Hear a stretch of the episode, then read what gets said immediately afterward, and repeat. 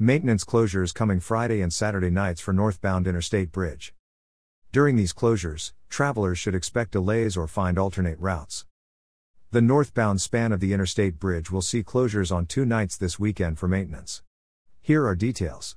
From 10 p.m. Friday, August 26 to 7 a.m. Saturday, August 27, the left and middle lanes of the northbound span will close for deck patching and paving of Interstate 5 immediately north of the bridge.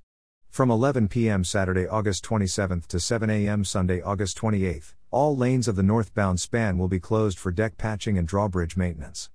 The northbound on ramp from Jantzen Beach will also be closed. During these closures, travelers should expect delays or find alternate routes.